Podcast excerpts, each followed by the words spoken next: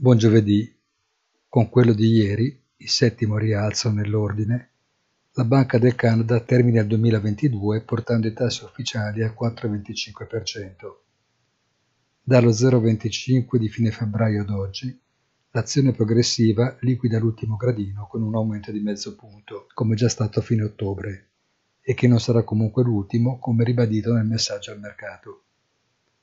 Negli Stati Uniti la Fed ha rilasciato invece il dato sulla crescita del credito al consumo relativo ad ottobre, che segna un progresso del 6,9% e un nuovo record come ammontare totale.